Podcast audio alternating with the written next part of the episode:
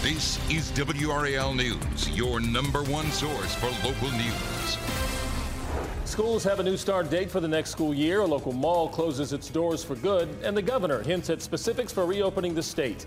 Good evening. I'm Gerald Owens. And I'm Deborah Morgan. Thank you for joining us. During this half hour, the state superintendent will join us live to discuss the specific steps being taken to reopen schools. WRAL's Kirsten Gutierrez will also join us live from Durham to explain a big economic loss to the community with the closing of Northgate Mall. We also have exclusive access to a local ER. Nurse Ashley Wheeler talks about the new normal there and weighs in on the reopening debate. We begin with the impact of the new North Carolina relief package signed into law today. General Assembly leaders joined Governor Cooper during his daily briefing for something we rarely see on Jones Street unity. Here are some big takeaways from the legislation. $125 million will fund small business loans. There is 85 million for vaccine development, antibody testing, and community testing. Waived interest on tax payments normally due in April, and changes to next year's school calendar. The end of this week is still the goal for implementing phase one of the reopening. Both the governor and state health officials reiterated this today and how any sudden shift or reversal could push this back. The governor says specific details for phase one could come as soon as tomorrow. And he will once again face pressure from Reopen NC protesters. The group plans to rally for a fourth straight week tomorrow, but a notable absence will be from the Reopen Wake County group. They tell WRAL they plan to distance themselves from the larger group. I'm Mark Boyle in the Live Center tonight. You heard Deborah talking about the shift in those numbers. If we see that, things could be slowed. Well, these are the numbers. There are four different metrics the state's watching. They're updated daily. The first one will start with laboratory confirmed cases. Take a look right here. This blue dark dotted line, that's the average. You can see clearly the average number of cases coming into the state is seeing a decline. So that certainly is some good news here to report tonight. Positive tests. Of all the laboratory tests that come into the state, six most recently tested positive for COVID 19. We've seen a continued decline on this map right here, that one moving in the right direction as well. Finally, here, hospitalizations.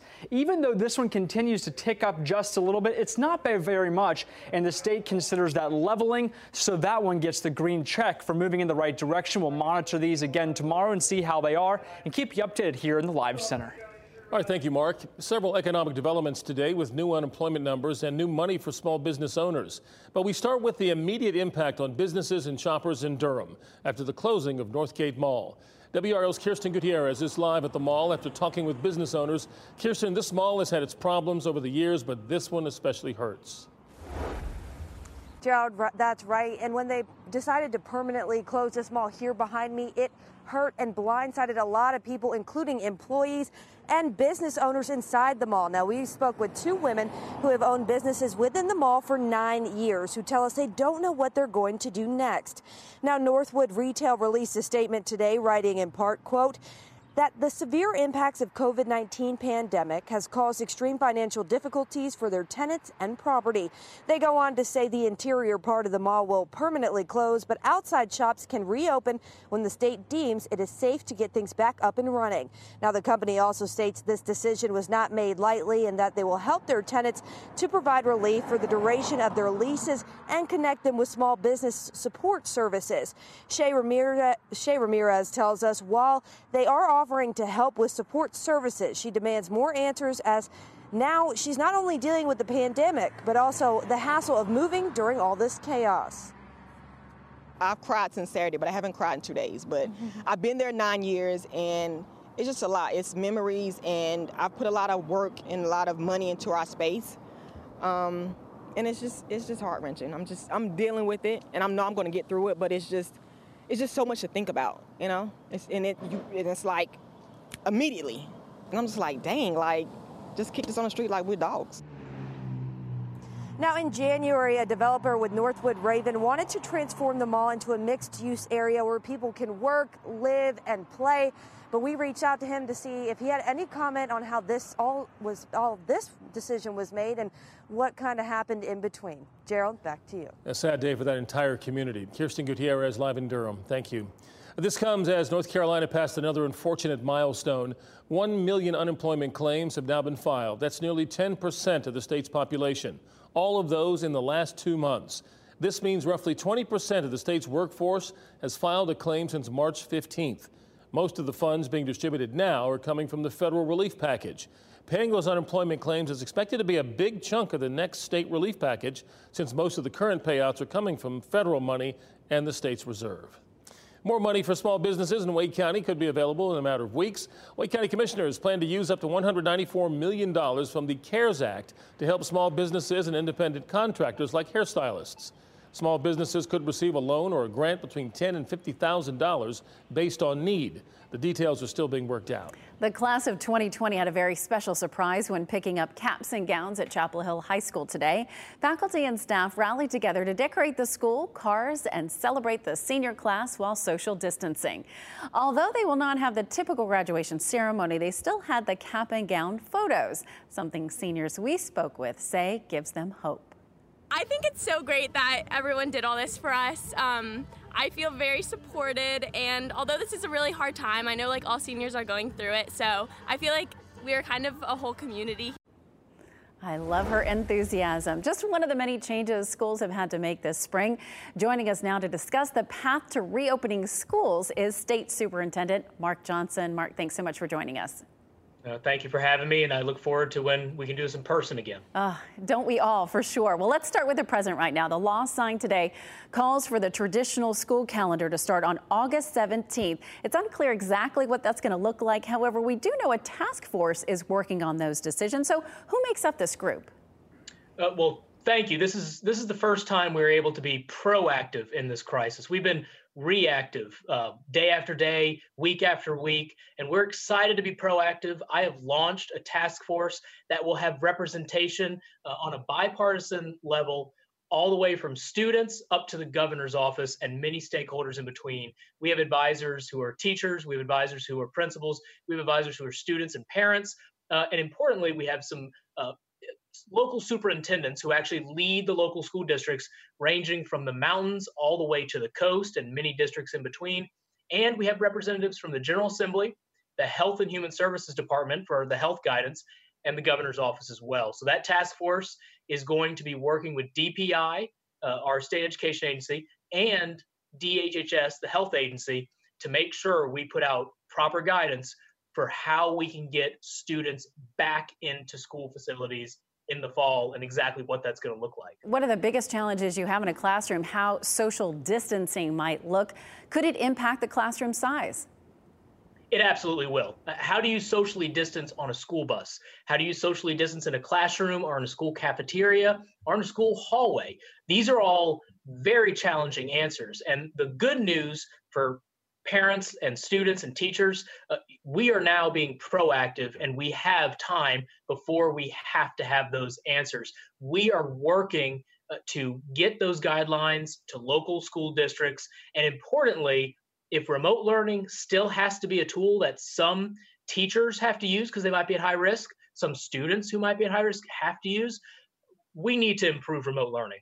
Uh, again, we've been reactive and we know the struggles and frustrations that have come with remote learning. I am a parent of a first grader in the Wake County school system myself.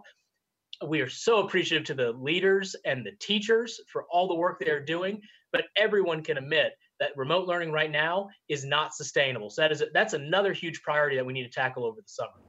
Well, and you bring this up. It is Teacher and School Staff Appreciation Week. A lot of families have a new appreciation this year. With most families and teachers in a groove, not planning to return to school, to classrooms this year, what's been the biggest challenge and have you and other leaders worked to overcome those? You say this isn't sustainable. What's the biggest challenge for you? Well, the biggest challenge has been that we've been having to react, react, react, react. And I think parents can relate to that teachers can relate to that. All of this happened so quickly that you know, we immediately had to shut down our economy we had to shut down our schools. Uh, the biggest challenge is we've got to reopen everything and that includes schools. So how do we do that safely and get as many students and teachers back into the physical school buildings as possible? That's going to be a top priority because we know that the remote learning has been no substitute for teachers and students in the classroom, having that relationship, having enrichment courses like PE, having recess. Uh, we all miss those more than anything. Uh, but again, thank you for pointing out this week is Teacher and School Staff Appreciation Week. We are encouraging everyone to please uh, lift up our educators, whether it's uh, something elaborate like a car parade through your neighborhood or just a simple thank you note. Uh, this has been a trying time for everyone. That includes parents and teachers who have been resilient in the face of this crisis. For sure. Mark, uh, one last quick question. You know, you talk about the success or failure of distance learning. And so you're likely looking at a learning gap here as we go into the fall. We know it's early for the task force, but any idea how assessments might look like in the coming year? Uh, we are talking through that. We need to find the best tools that are not stressful at all, that are a quick snapshot of where students are and how much learning they have lost. And importantly, after we get that information, we need to meet students where they are and help them catch up. We know the learning loss is going to be daunting. Uh, it's not only going to be summer, but all these months before summer, we have some students who are going to have uh, uh, no access to remote learning. This is going to be a challenge. We need to meet students where they are and help them progress at their pace. Well, good luck as you face these challenges with the task force. State Superintendent Mark Johnson, thank you so much for your time. Thank you. While the class of 2020 will not have a traditional celebration, we are saluting their special accomplishments on WRAL.com. Search Class of 2020 for stories of inspiration and ways to honor your grad. The most watched in the triangle, only on WRAL News.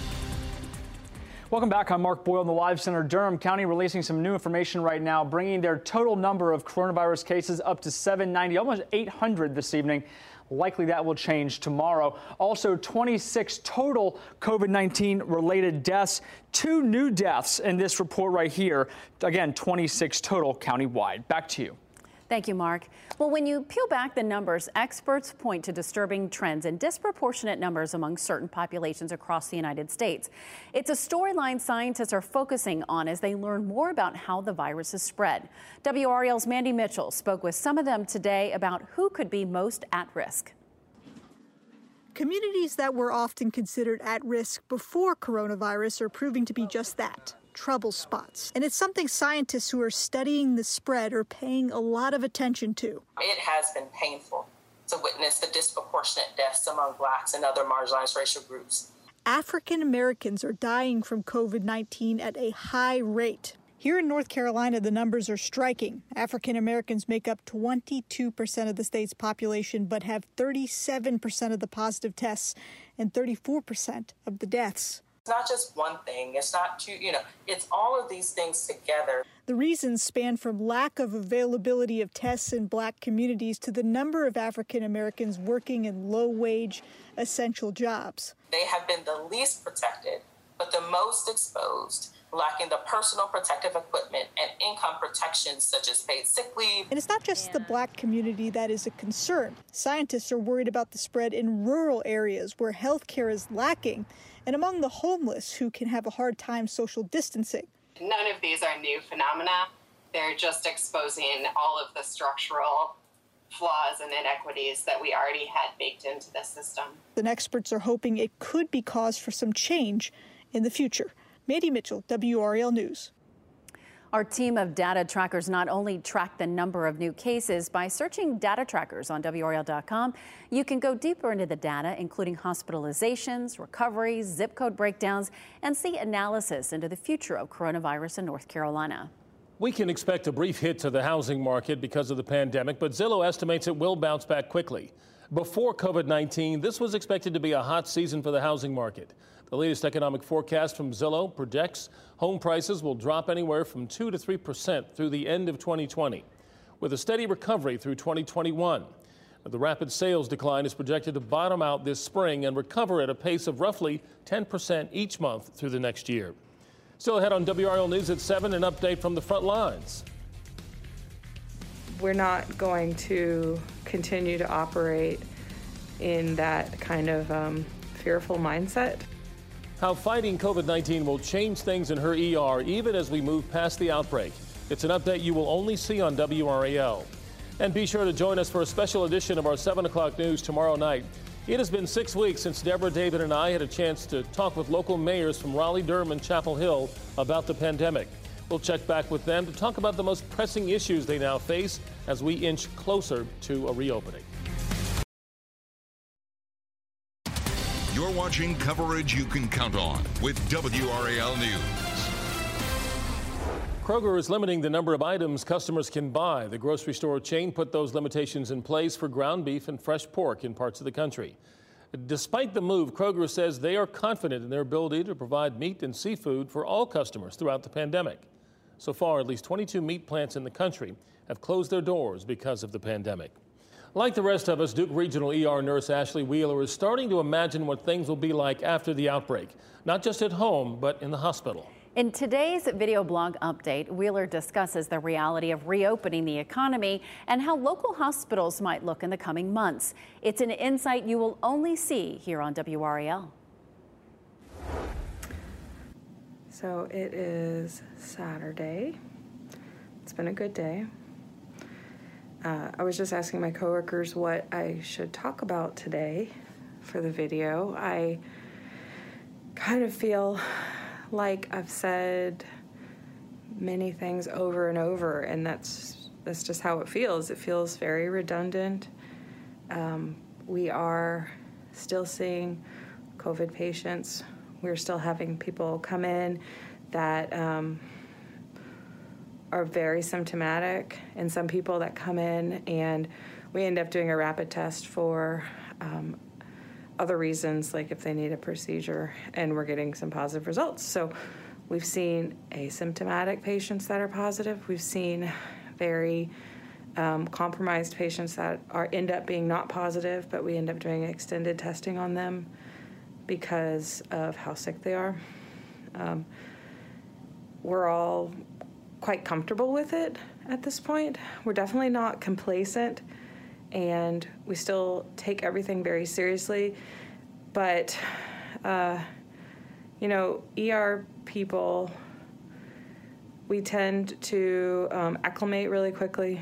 Um, and we're not going to continue to operate in that kind of um, fearful mindset. So everybody seems really just okay with what we're doing.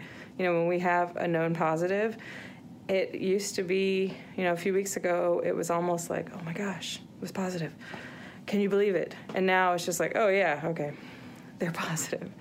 And we move on with our business. Um, so it, it, it, the thing that, I mean, I found myself thinking about today a lot was the fact that this is how it's going to be for a long time. Um, I trust everybody who's making decisions about opening things, and I definitely understand the pressure to reopen things and allow people freedom to move around and work and do what they need to do. I'm also honestly just very, very concerned about what will happen in the coming weeks as we do open up. Um, I mean, just considering six months ago we didn't know anything about this virus, you know, we don't know much, but we know we learned a lot real fast, and it it seems like it's not going anywhere. I think we'll still be very much seeing COVID patients here every day for the next, you know, months, foreseeable future. And I do feel like once we get into the fall, we're going to see the usual swing of, you know, flu patients mixed with COVID patients. It's just going to get more complicated. Um, so I, you know, I'm okay with that because I mean, what option do I have really? But um, I think I'm just starting to realize that this is what we're going to be doing for months. COVID 19 mm. is certainly going to stick with all of us. And we want to say on this Nurses Appreciation Week, we want to recognize Nurse Wheeler and the other health professionals working daily to save lives. We so appreciate everything you do. And in addition to her nursing duties, she has little yeah. ones at home. That's right. Uh, Duke hand selected her as an exemplary nurse to provide these video blog updates for us We thank her for taking the time to do this, and we thank Duke for allowing her to do this. That does it for our news at 7 o'clock. Our next newscast on WRAL for WRAL is 10 o'clock on Fox 50 and on WRAL at 11 o'clock. We thank you for joining us. Remember, we have plenty of ways you can help those in need in our community. Visit WRAL.com and search Here to Help for ways you can lend a hand. Have a great night, everybody.